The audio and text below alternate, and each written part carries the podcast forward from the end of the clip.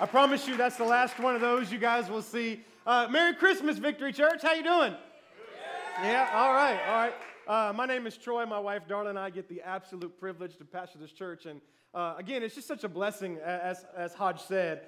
Uh, me and him have become very good friends over the past year or so, and, and a lot of that information was new to me. And I get so blessed to hear stuff like that because um, as I've said over the past couple weeks, I think it's important for us, especially as believers, to be able to approach a season like this. And, and not only do we want our families to enjoy Christmas and obviously focus on what it's about, but also be overwhelmed with gifts and just family time, but it's important to make sure that we do all we can to make sure that people who might not be able to have the kind of Christmas that we could would be able to. People who are just finding themselves in an unfortunate season. And, and uh, I've talked a lot over the past couple weeks about our end of the year giving, our purpose prevails.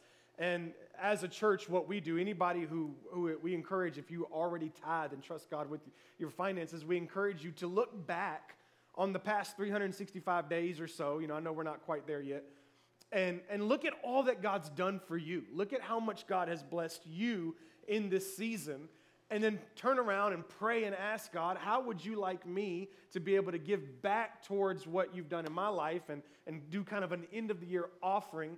Uh, and then we take that end of the year offering and we're able to set forward vision for the next year. We're able to do, check this out, we were able to partner with the Y this year in the end of the year giving or, or in the Christmas because of those that gave in the end of the year offering last year. And so we're able to take that and cast vision towards the next year, which is why I was able to look at Hodge and with confidence say, hey, man, we can do this. Like, like victory, here's the part victory can play and be able to set kind of a, a starting motion to that, and then to watch the YMCA board and the YMCA members be able to step up and say we can we can do something too. And we watched as that thing continued to grow to grow. We had multiple members of our church who said beyond what the church is giving we want to give even more. We want to do even more. And we were able to make that kind of impact. And so it's exciting. I was just sitting right there smiling ear from ear uh, because i know you know the preparation that went into this. I know the vision that hodge has and what he's doing incredible work there at the ymca and it's exciting because I know the vision that we have, church, to be an impact outside of these four walls. Um, I, think I, I, think I'm, I think I can be right and say this with confidence that as much as we love what we're doing right here every Sunday morning, people's lives that are being impacted and kids that are being impacted, but we also love to do something outside of these four walls. Um, somebody asked me one time, they said, what, what is the ultimate goal of Victory Church? He said, Are you trying to to become a mega church? Like, what, what's your goal? And I said, No, that's not necessarily my goal. I mean, I'll do whatever God has in store for us. But I said, I think my goal is this I want to be the kind of church that if something happened to our church, our community would be so upset about the idea of being without our church that they would do everything they could to make sure that they didn't lose our church. And that's what I think it should be about. I think it should be not only about people being saved and those kinds of things, but I think it should be a community that says we are so impacted by the impact of that church that we can't lose that church. And so, again, I just want to, as we get ready, you'll have one last chance during Christmas Eve, but I just want to encourage you to be praying about your end of the year offering. I want to encourage you, if you call victory your home and you haven't uh, begin to trust God with your finances and tithing, I want to encourage you to pray about that and just ask God where you are. Again, we, we will never pressure you to do anything financially because the Bible says you should be a cheerful giver. It's hard for you to be cheerful and be pressured at the same time. And that's why I always challenge you. I'll never ask you to do anything, but I challenge you to talk to God about it because if you can spend time with God and ask Him about your finances and He doesn't move on your heart, then don't do anything. But if He does, listen to that prompting because I'm telling you, God's going to do something amazing in your life financially. Uh, I said this last week, I want to say it again. At every person I know that trusts God with their finances, I've never heard them say, that's a mistake. I've never heard them say, man, I regret doing that. They always say, I'm blessed. And yet, every person that doesn't trust God with their finances, I hear the same testimony I can't afford to. And at some point, we have to start allowing the fruit that's on the tree to, again, speak to us about what we're doing in our financial life. I know that is, for some of us, this is a fun season financially maybe you know bonuses or whatever it might be and for some of us this is a very stressful season financially and regardless if you're excited because you've got kind of a uh, over amount or whether you're struggling to even figure out how to do what you want to do ask God to be involved in your finances. Amen? Hey, if you got your Bibles, turn to the book of Luke, chapter 1. Luke, chapter 1. As you're turning there, I just want to kind of set something. We've, we, we've been in a series called Christmas at Victory. And, and next Saturday, as Brian spoke, we'll have a Christmas Eve service with a little short message. Uh, we'll have some great music, some communion, candle lighting, just a great family time together. But, but today, I'm going to bring this series to a close. It's been a three week series. It's called Christmas at Victory. And uh, I was praying over the week and I said, you know what, Lord, this is this whole series has kind of been like a gift set. If you say, you know, you know how during this season you're going into the department stores and everybody has like these gift sets. It's multiple things put together and, and you can purchase it at one time. And, and that's kind of how it felt like the series was. And if if I understand that we're in that time of the year where you're traveling and people are sick, and so you might miss one or two of the messages, do me a favor, go back and listen to them because when you listen to all three of these messages together, I really think they set the tone of where we are, not only this year, but going into next year, because it's from the different perspectives of people in this season. So, week one was looking at Christmas from the perspective of John the Baptist. And we came at it from this angle of unmet expectations. Like, what do you do when what you pictured isn't actually what you're experiencing? And then week two, we talked about Christmas from the perspective of Joseph, Mary's husband.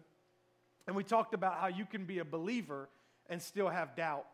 And I talked to so many people after service last week who really needed to hear that concept because we had been raised from this idea that if we have doubt, then we must not love God.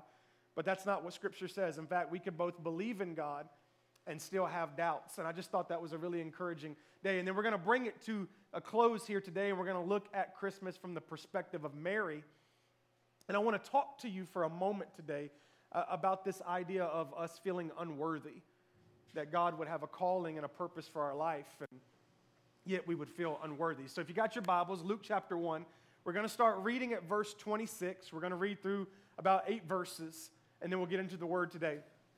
So if you're there, Luke chapter 1, New Testament, uh, read along with me. It says, In the sixth month of Elizabeth's pregnancy, God sent the angel Gabriel to Nazareth a town in Galilee, to a virgin pledged to be married to a man named Joseph. Joseph was a descendant of David, and the virgin's name was Mary. We all understand that this is Mary, Jesus' mother.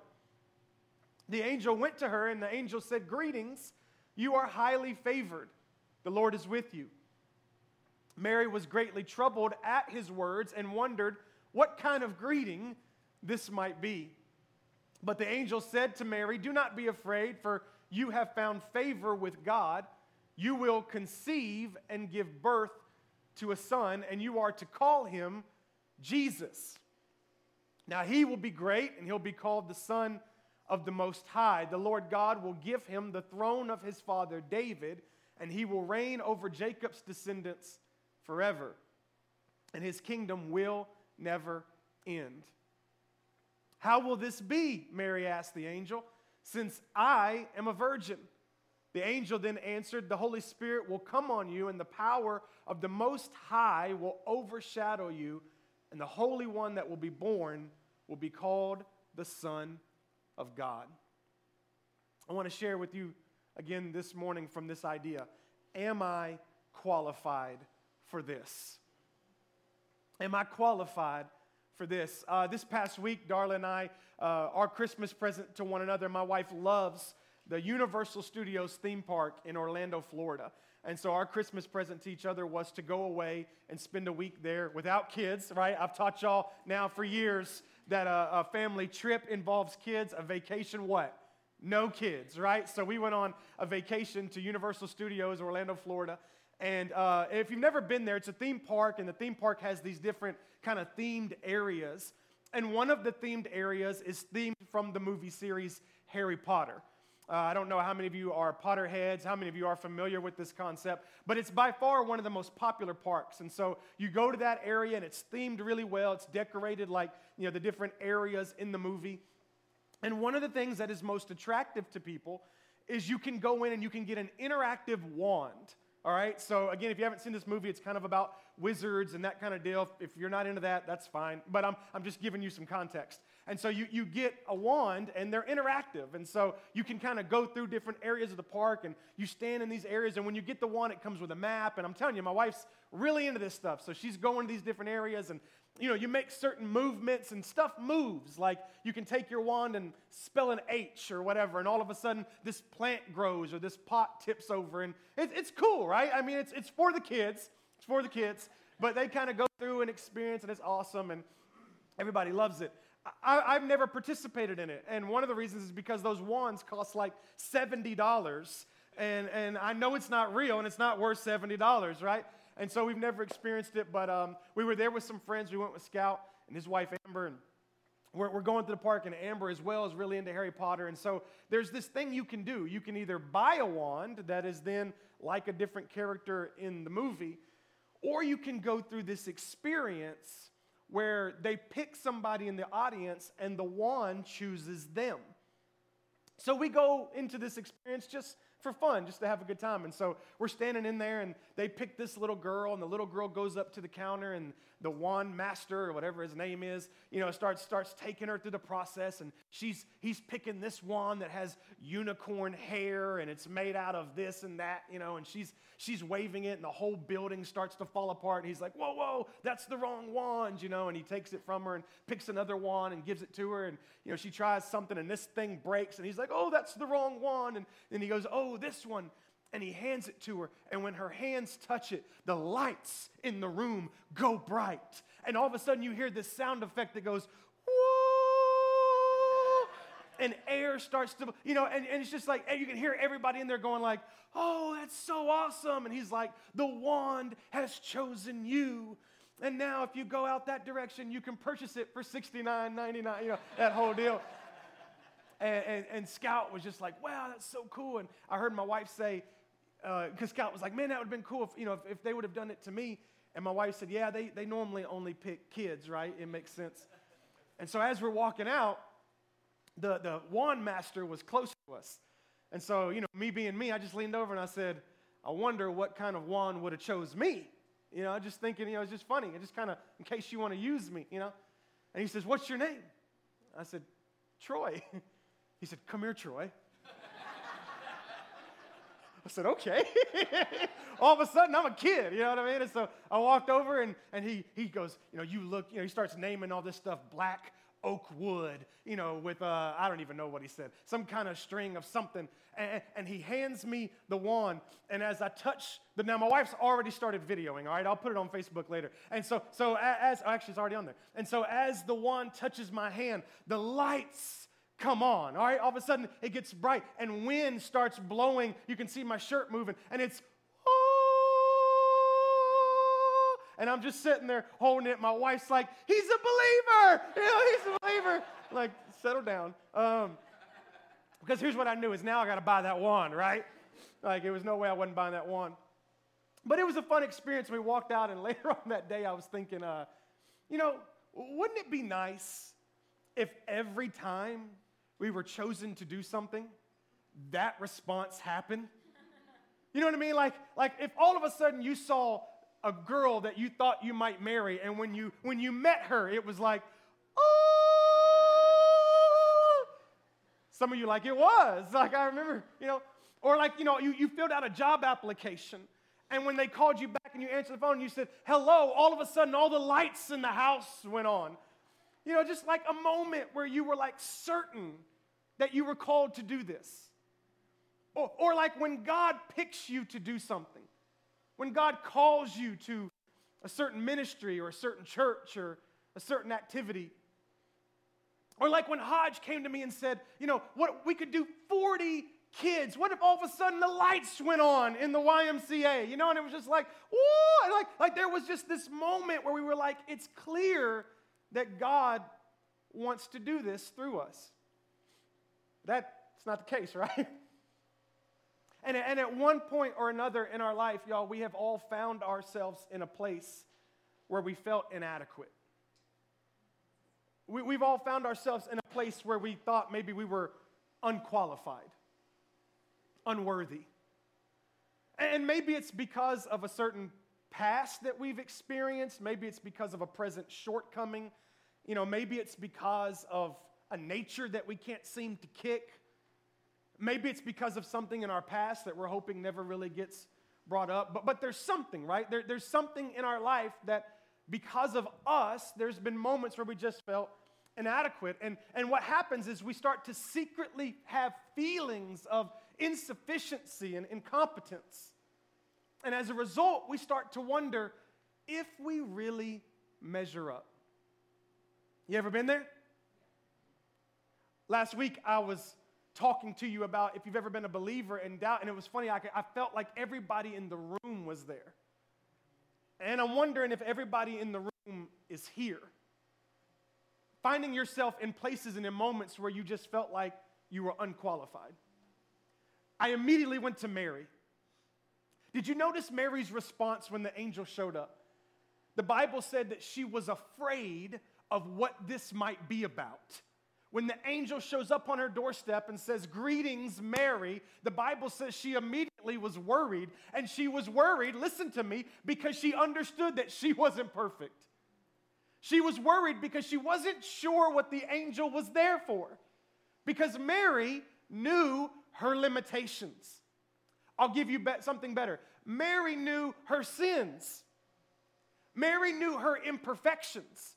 And so when the angel shows up, she starts to wonder, like, what is this actually about? Is the angel here to smite me? Is the angel here to kill me? What has happened? She didn't immediately go, Ooh, I must have a great calling of God because she knew herself.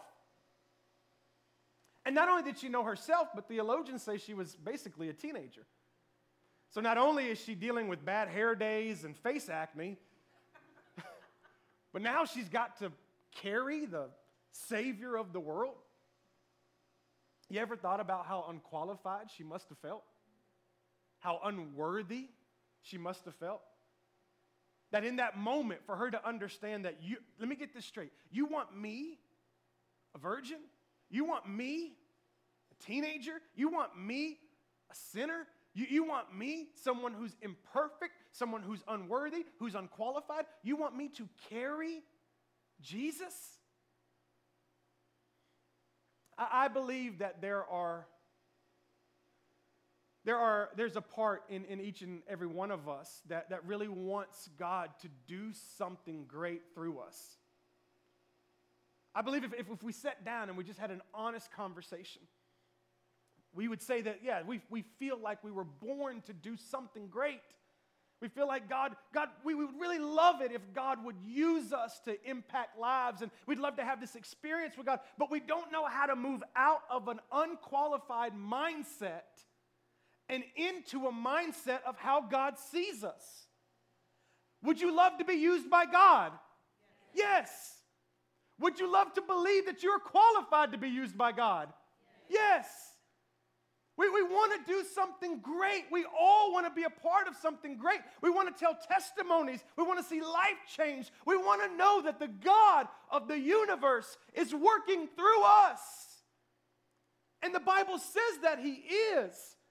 But we cannot get past the idea that we are unqualified. Because when God brings us an idea, we meet him with our weakness. God, you can't, you can't use me, right? We can't get out of an unqualified mindset, much less get into a mindset of how God sees us.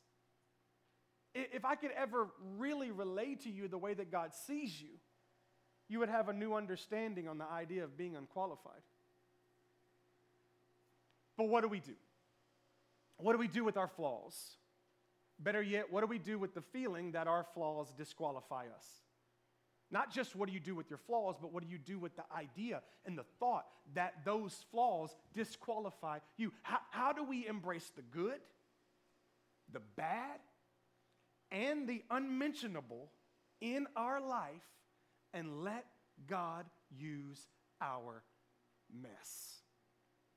How do you walk out of here today embracing not just the good about you, but the bad about you. And not just the bad about you, but the unmentionable things about you? How do you embrace the things you don't want to talk about, the things that you feel like if anybody knew, they never talk to you? How do you embrace these things and walk out of here believing that God is going to use your mess? How do you do it? So I, I, I, wanted to preach for a second, and I'm preaching to me. And actually, these past three weeks have been to me because I always struggle with unmet expectations. And I always struggle with doubts. And I've just kind of been lucky because you've been in the same boat as me. And so I just figured as the trifecta, I would hit this one. And I'm preaching to people who think like this God, I'm willing, but I feel unworthy.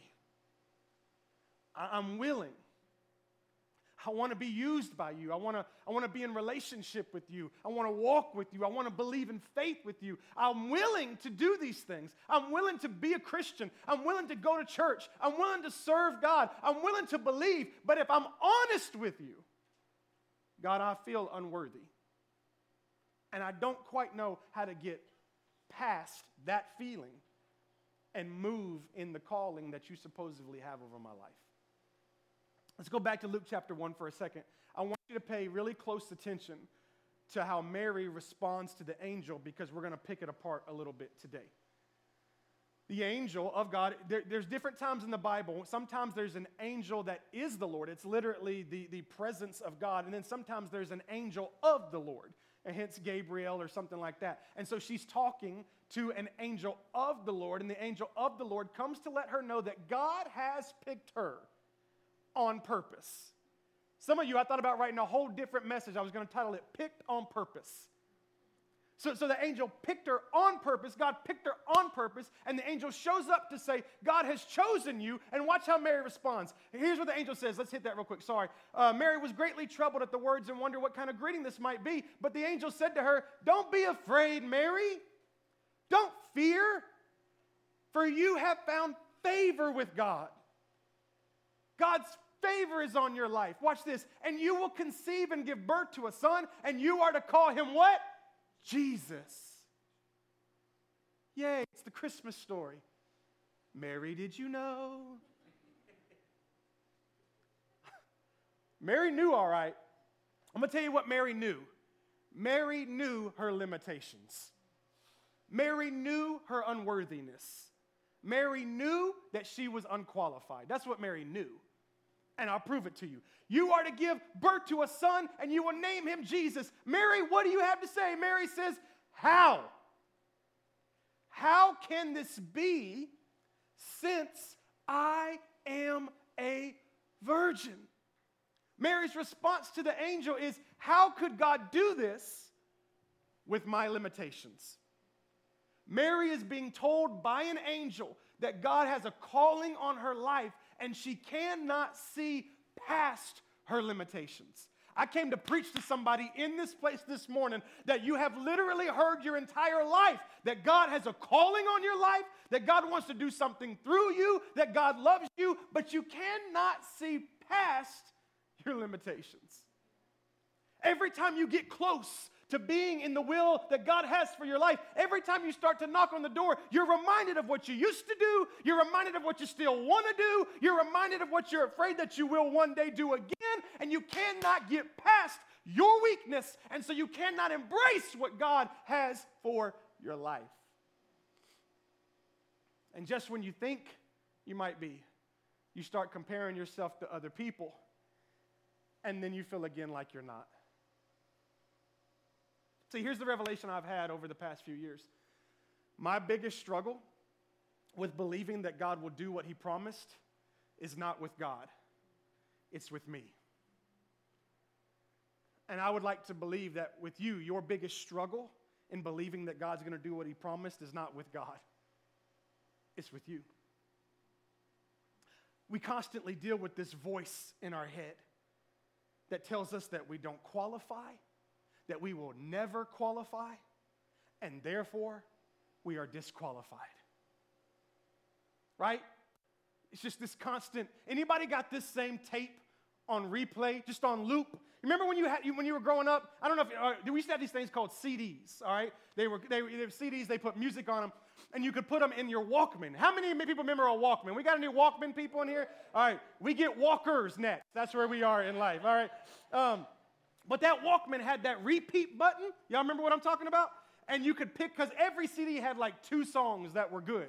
So you paid $20 for a CD and you got two songs. Y'all, those of you, this generation, y'all are so lucky. Uh, and so we would get the CD and we just put that one song on repeat and it would just repeat over and over and over and i don't know about you but but somehow for some reason every time i get in a place where i want to believe that god's going to do something great in my life or great through me all of a sudden that same song gets put on repeat that i do not i do not qualify that i will never qualify and therefore i am disqualified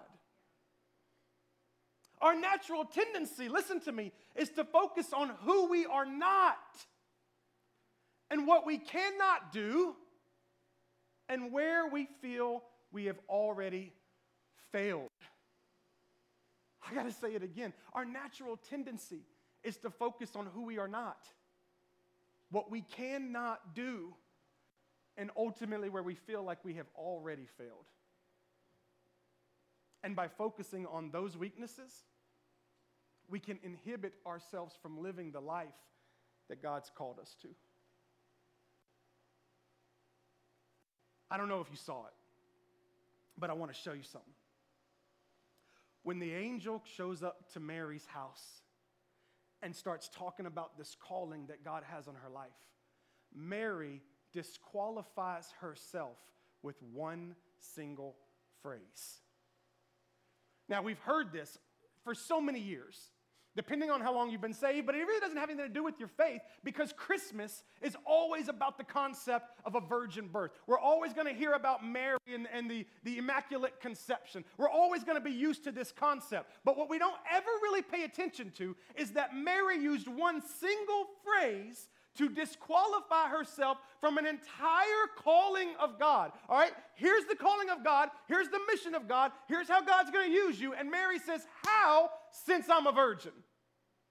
This is, this is one single phrase.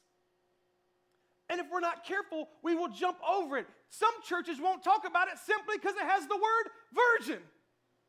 Earlier, I was doing my mic test, and, and, and, I was reading, Erica was going through different verses, and I was just reading verses to test my mic. And, and, Andrew said, I need you to get loud. You know how you get loud preaching? Say something loud. And the verse just happened, and I went, I'm a virgin. Really awkward. Brian was in the room, he was like, Don't do that. But we're even at a point in, in, in, Christian culture where we can't even talk about this because of that word. But, but come, on, let's lean in for a second. God's calling on her life was to carry in the Savior of the world. And she disqualified herself with one single phrase How, God, since I am a virgin? Now, that may not mean much to you now, but here's why I'm telling you that. Because we do the same thing. Because we have an ability, or better yet, a tendency to disqualify ourselves with one single phrase. It just has a different ending. Let, let, let, me give you some examples. How, God, since I am unworthy? How, God, since I am imperfect? How, God, since I am a sinner. How, God, since I don't pray enough? How, God, since I don't fully understand Scripture? How, God, when I'm too young? How, God, when I'm too old? How, God, when I'm divorced? How, God, when I'm single? How, God, when I can't have kids? How, God, when I don't have a job? How, God, when I'm broke? You see what I mean? It's one single phrase. The ending's different, but it's always one single phrase that we constantly use, and I actually see it with blanks. I, I wrote it down for you. I want you to see it. it. It looks like, whoops, sorry. It looks like this How, God, and then whatever it is He's calling you to do, since I am our weakness in reasoning. you know, uh, God's going to heal your marriage. How are you going to heal my marriage?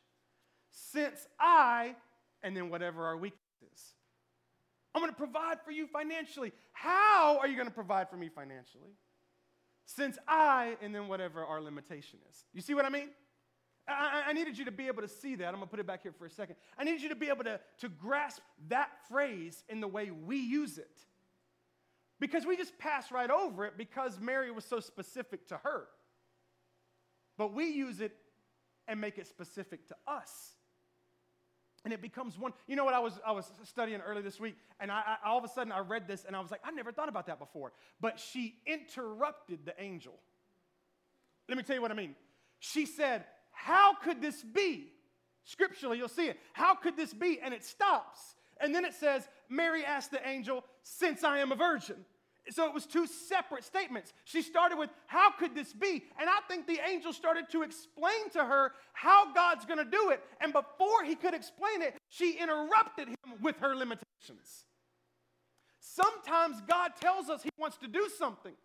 And we say, How, God? Because God is beyond our understanding. And when God starts to try to show us how He's going to do it through scripture, through prophecy, through different things that are happening, when God starts to show us how, we interrupt God's how with our weakness.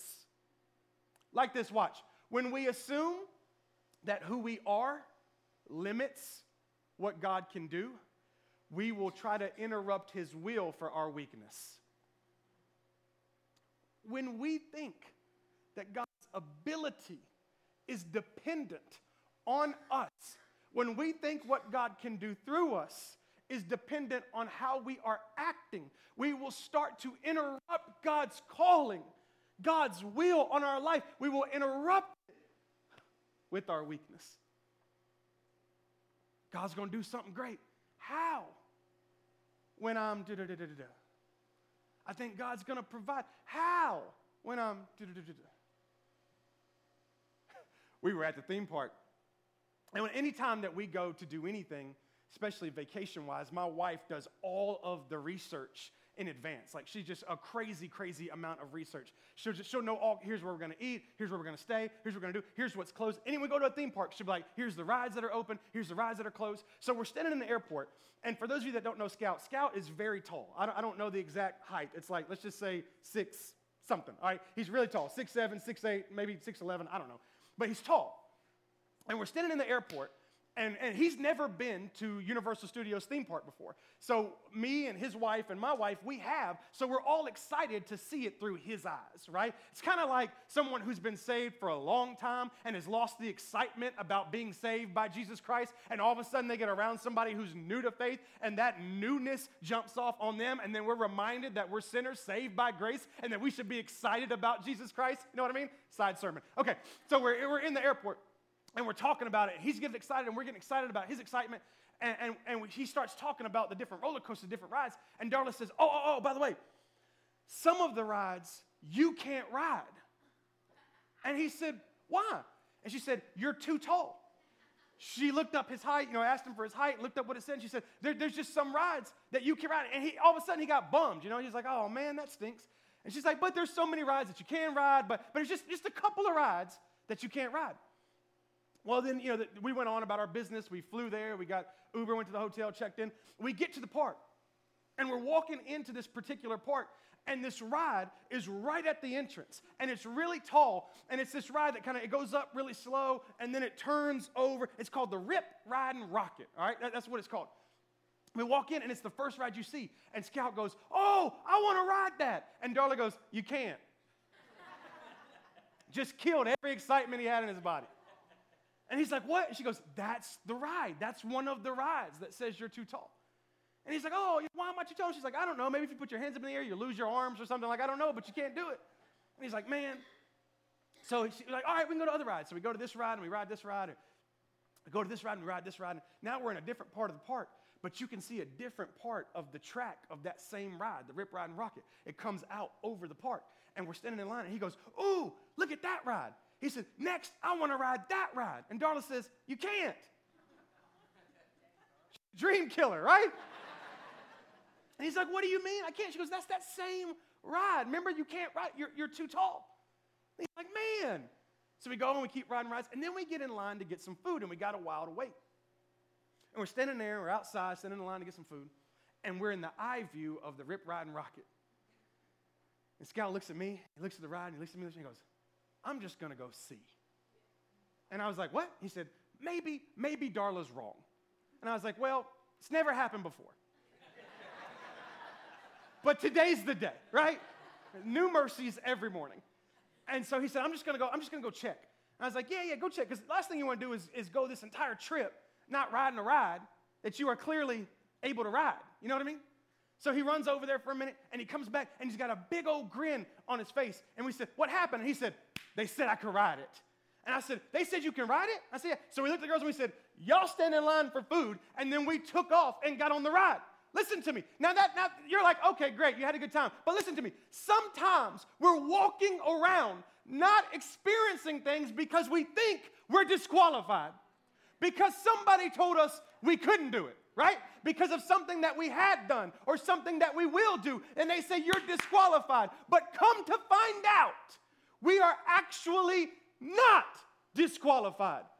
And the important thing for us to do is instead of just assuming that that phrase disqualifies us, but instead to ask God, seek the face of God, instead of walking around life missing out on something that we should be able to experience.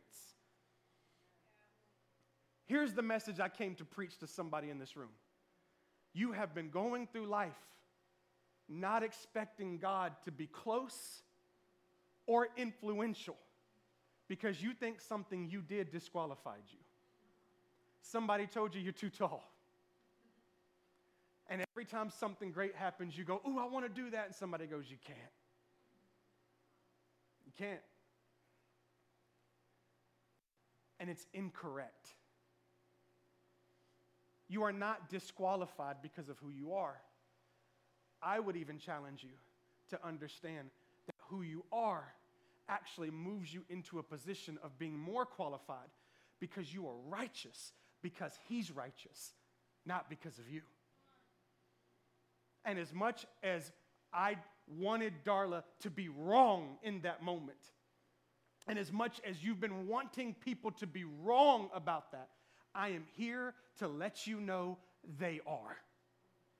I watched them when we went, we, we went and ran over there together and we got ready to get in line and we were about to get on the seat and they said, Hold on, hold on, hold on. And they grabbed me and they said, You're tall. We need to check your height. And both of our hearts dropped because we thought, Oh, we were going to get all excited and here it goes. You know those moments in life where you get all excited because you think something has finally changed and you find out that you're right back in that and you go right back into that attitude of I'm disqualified? Because we keep trying to look at our height, our stature, instead of recognizing that we're not judged by that, we're judged by Him. So he gets into that thing, and sure enough, he's in, we get on the ride. Oh, we have a blast. And I regretted it because he made me ride it like six times. it's like, I wish you were too tall. The biggest problem is that we think that God is mad at us for our mistakes. We think that he's disappointed. We think that he's disappointed in us because we display weakness. And if that's our view of God, our weaknesses will drive us away from God instead of towards him. Our weaknesses, the goal is for them to drive us closer to God. But when we think God is disappointed in those weaknesses, when we think that God expects us to perform in a way that we all know that we can't, we will assume that God is angry at us. We will assume that God is, you know what I'm mad about? Can I tell you what I'm mad about? Totally off topic.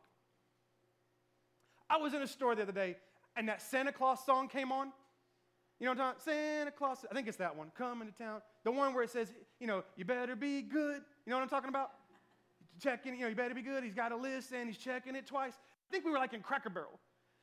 And I was just standing there. I'm, I'm, uh, this is totally pet peeve of mine. I'm standing there just waiting for my kids to get a toy, and I'm listening to a song, and I'm like, how wrong is that?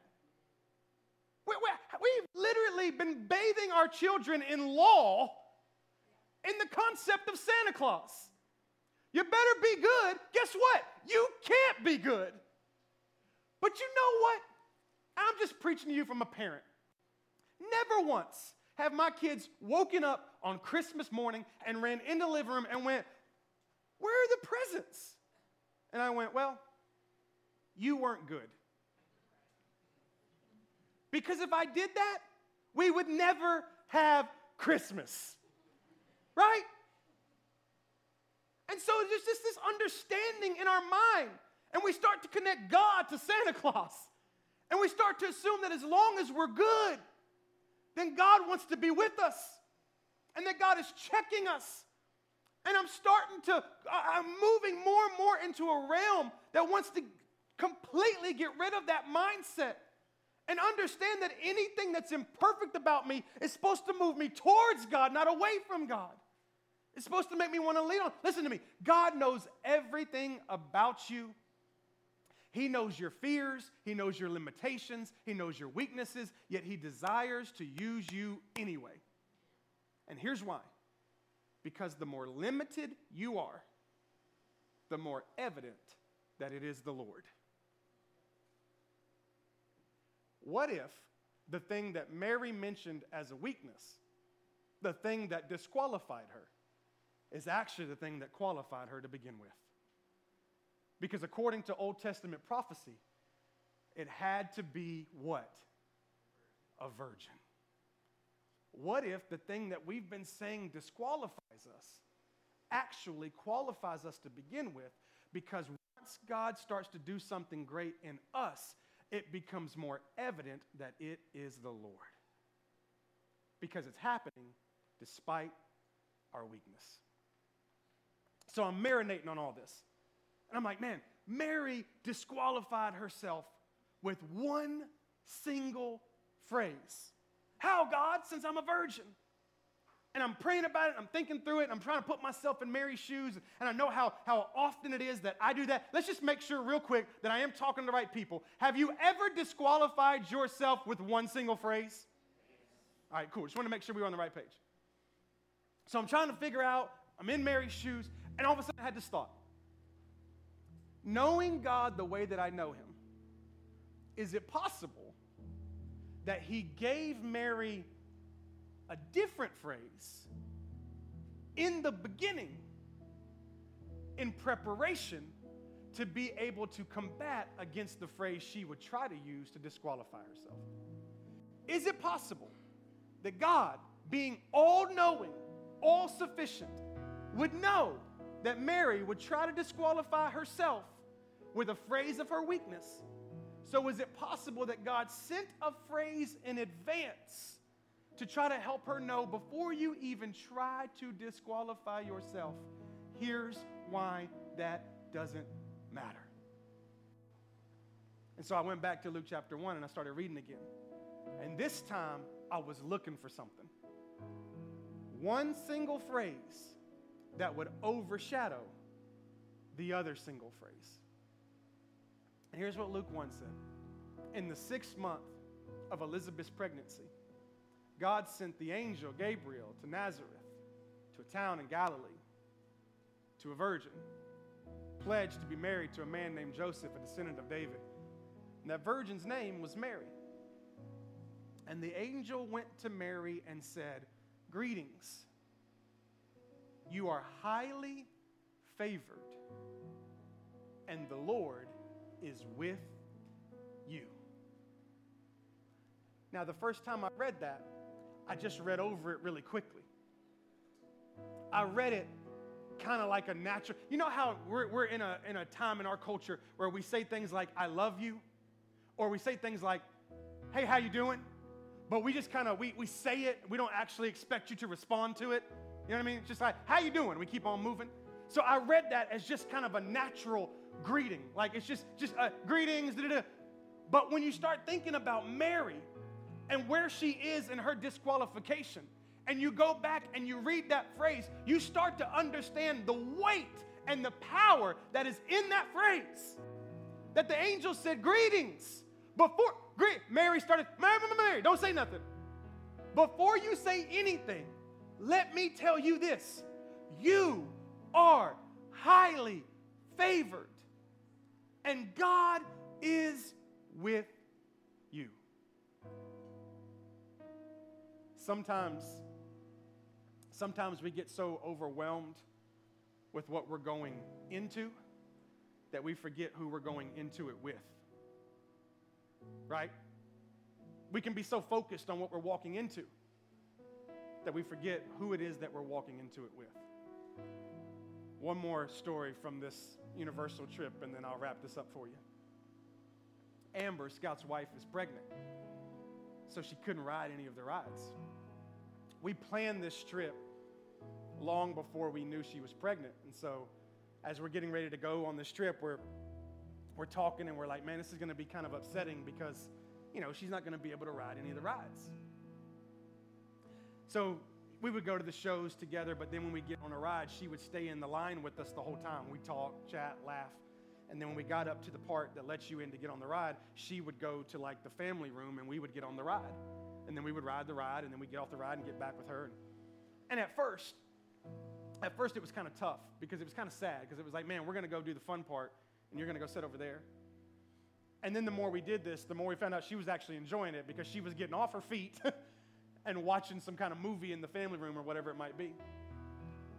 But here was the funniest part. If you've ever been to a theme park, especially something like Disney or Universal, you end up having all this stuff, right? You got a cup and a popcorn bucket and you got toys and, you know, souvenirs. And you go to get on these rides. And when you go to get on these rides, the people will actually stop you at the gate and they'll go, hey, hey, hey, you can't get on the ride. You, you, you, need to, you need to put that stuff in a locker. And anytime we've ever done this, is what you do. You walk up, and they go, no, no, you got to put that stuff in a locker. You'd have to get out of line. You'd have to go over to the lockers, put it in the lockers with all the other people, and you have to come back over and get back in line. And it was a process. And every time we went on a ride, every time it never failed, we'd come up to the front gate and they go, hey, hey, because we had refilled cups and souvenirs, and they say, hey, hey, you got to put that in the locker. And every time, here's what we said she's not riding. And immediately they would go, oh, okay, cool, cool, cool, cool. And so we keep on, we go in and we get about halfway in, there be another employee, and they go, hey, hey, you got to go back and put that. And we go, she's not riding. Then we go, oh, okay, cool, cool, cool, cool, cool. And so we would give her, you know what I mean? We, get that, we give her that stuff. And I just thought it was interesting that, like, at first, what we had mattered until they found out who we were with. Does that make sense? The baggage that we were carrying mattered we couldn't come in with all of our baggage until they found out who we were with. And all of a sudden, when they found out who we were with, they understood. Watch this, church. They understood she could carry our baggage. So everything we were coming in with, we could give to her, and it was okay for us to proceed. I came to tell you something. It doesn't matter what you're carrying, it matters who you're with. If you're with Him, He can carry your baggage. I was going to say it at the end, but I'm going to say it now. When Mary gave her disqualification phrase, here's what she was saying I'm not qualified to carry him. Here's what God said That's okay. You're not carrying him, He's carrying you.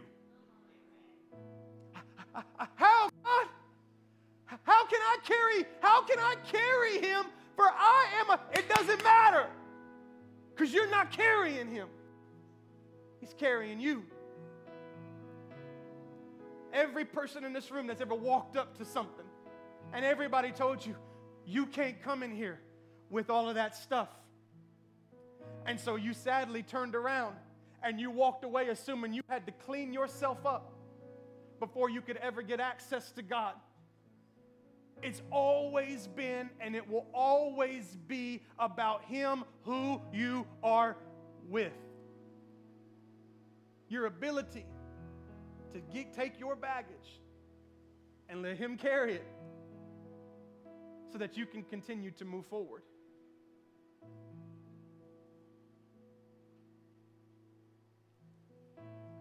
Marinating over this phrase how, God? For I am. I started thinking about this. The, the answer to our lack of qualification is to not to continue to try to qualify. I'll say it again. The answer to our lack of qualification is not to continue to try to qualify, or we will be in a constant cycle that repeats over and over again that we cannot achieve. The answer is to understand that while your limitations are legitimate, they are also leverage. I, uh, can I teach for a second on this? Get off, been off the notes a lot today. We're going to get off for a second again. Her limitations were legitimate. She was a virgin. It wasn't an insult, it wasn't gossip. This was really her weakness. This was really her limitation. This was really her excuse to not being used by God. I think some of you need to hear this. Your limitation, it may very well be legitimate. Your weakness may very well be a weakness. But it doesn't disqualify you. It actually becomes leverage for God to use to move into a place where now it's guaranteed that it must be God. So, back to this for a second. Do my best to show this to everybody because when you preach a message like this, you have to be careful not to let people out of here on an illustration. Because we can hoot and holler over the idea that God carries our baggage and we can hand it off to Him. And, yeah, it's awesome. God's great. Woo, let's go ride the ride. And you walk out of here and there's nothing real foundational to stand it on. And the very first time that you come back into contact with your insecurity, with your failure, with your weakness, with your limitation. All you have is an illustration to stand on, and that's not weight, weighted enough, it's not strong enough. And so you start to break down again, and you return into that cycle of whether or not you are qualified to be able to experience God and have a relationship with God and be used by God. So it's important for me. I just, uh, as I'm writing this message, my, my prayer was this God, I don't want them to walk out on, a, on an emotional illustration. I love the crying and I love the hooting and the hollering, but I want them to walk out with something, something foundational, something that they could write on a piece of paper and put it on the refrigerator, something that would be so obvious, real, and impactful that moving forward, when we start talking about God using you and loving you and moving in your life, and the devil all of a sudden wants to swoop in and make you say, How, God, since I am blank, there would be something you could fight with. I wanted to give you something you can fight with. You know what I mean? You can't fight with a universal story. It's like fighting in a sword fight with one of them plastic knives. Like it's great, but it ain't gonna win. I wanted to give you something to fight with. So go back to, to Luke chapter 1, that verse 28, where the angel said to Mary, You are highly favored, and God is with you. So I started thinking about it like this How, God? How can I do it? How can it be done? How? Well,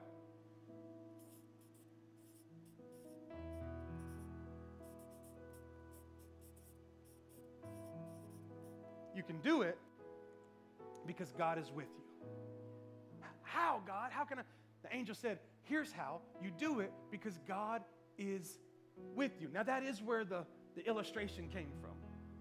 We can get on the ride because Amber's with us, right? We can get, we can do what God's, because God is with us. How, God? Because the Lord is with you. But that's not enough. Because our rebuttal to God is I understand that God's with me, but have you seen me lately? I understand that God's with me, but does He really want to be with me? Is He, is he kind of, you know what I mean? Like He's with me. You know, like those awkward high school dating, like we're together, but do we want to be? You know what I mean? Like, like God's here, but does He want to be? But He said that you're highly favored from the Lord. And when you start breaking down what that word means, here's what it means endowed by grace. So, an excuse, here, I'll do this. Andrew told me we're going to get me something better to write on in 2023. That's what your purpose bills money goes to. Just kidding. How God is with you. But I am endowed by grace. How can you? God is with you. But I'm unworthy. You're endowed by grace. How? God is with you.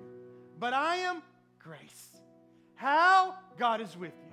But I, grace. How? God is with you. But I, grace. Make sense? How? We're going to try this again because half of y'all just woke up. Ready? How? But I? How? But I? You see what I mean? Stand up, stand up, stand up, stand up. Worship team, come up here for a second.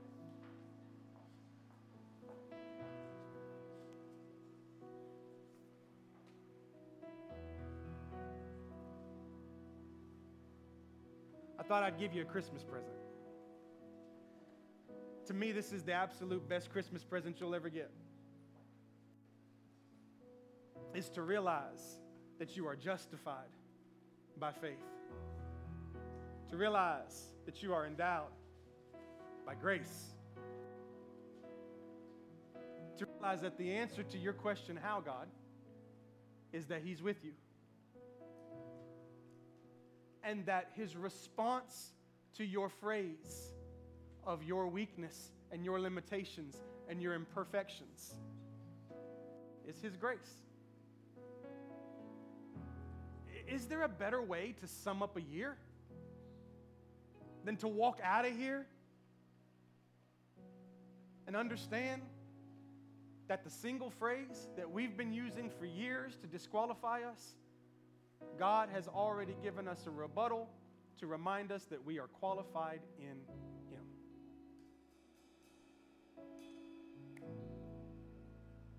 Two more quick things, we'll pray. I wanted to read Hebrews chapter 4, verses 15 and 16 to you. Watch this. For we do not have a high priest who's unable to empathize with our what? Weaknesses. But we have one who's been tempted in every way just as we are, yet he did not sin. Let us then approach God's throne of grace with confidence so that we may receive mercy and find grace to help us in our time of need. One more quick thing, one more quick thing. Look at me. I know it's a lot of so it's a lot of scripture coming at you today, but I, but I need you to be able to digest it. We're, we're big kids. We're big kids. When the angel was talking to Mary, Okay, I tell you what, throw, throw me that original scripture up real quick. I want, I want y'all to see it, the, the, the whole thing. Sorry, Paul, I know you had to go all the way. Go to the next one. Go to the next one. Ah, oh, this is it. All right, you ready? Lean in, lean in. Get focused. Get focused. Here's the angel talking to Mary about Jesus who she's about to give birth to, and he's going to be the Savior of the world. Watch this. You will conceive and give birth to a son, and you are to call him Jesus. Watch this. He will be what? He will be what? Now, wait a minute. Paul, did you mess up my scripture? Did you? Where does it say I will be great?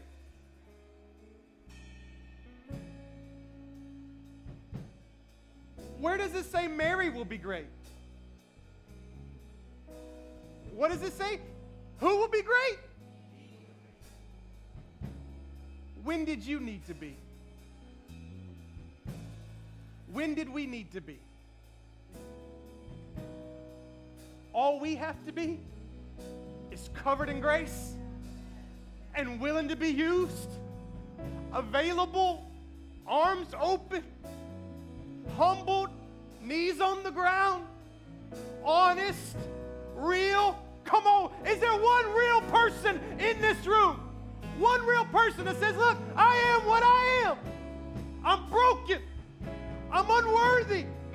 I'm unqualified. I'm insufficient. I'm inadequate.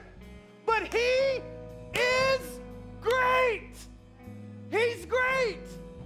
And all I am is a conduit for the presence of God and the Spirit of God and the mercy of God and the grace of God to be able to move and change lives. We aren't carrying Him, He's carrying us. This Christmas,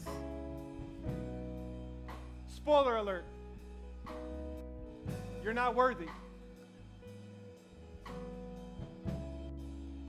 Spoiler alert number two you're unqualified. But it's never mattered before, and it will never matter moving forward. You don't need to be great, He already is. All you got to do is reflect the goodness of God. We're not worthy, He's worthy. Amen? We're not. Jeff, real quick, take us in. A, you had us at the beginning singing how worthy God is. I'm going to come back to prayer in a second, but right now we just need a moment. We need to be able to proclaim the worthiness of God. The worthiness of God. Close your eyes for a second. Come on. It's not us, it's Him. It's not us. Hallelujah. You're worthy, Jesus. Come on, begin to tell him right now, you're worthy.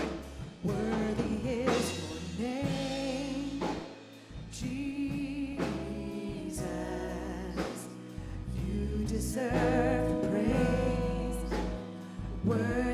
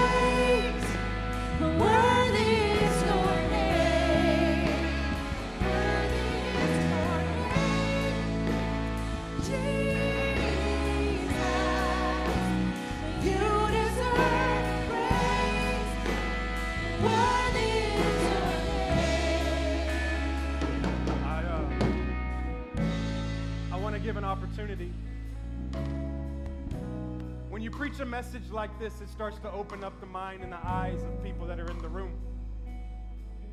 And there'll be people who have avoided giving their heart to Christ because they thought they had to be good before they could ever experience salvation. They thought they had to be clean before they could come to the one who ultimately does the cleaning. And so I just want to give an opportunity real quick. Because if you're in this room, you're either saved and you believe in Jesus Christ and you understand that his sacrifice on the cross washed you of your sins, and you can walk out of here today confident that you are endowed by grace and that God is with you. But if you've never given your heart to Christ, if there's never been a moment where you said, you know what, God, I know I'm a sinner, And I believe that Jesus Christ died for my sins. I believe that it's what he did on the cross that is the grace that covers me.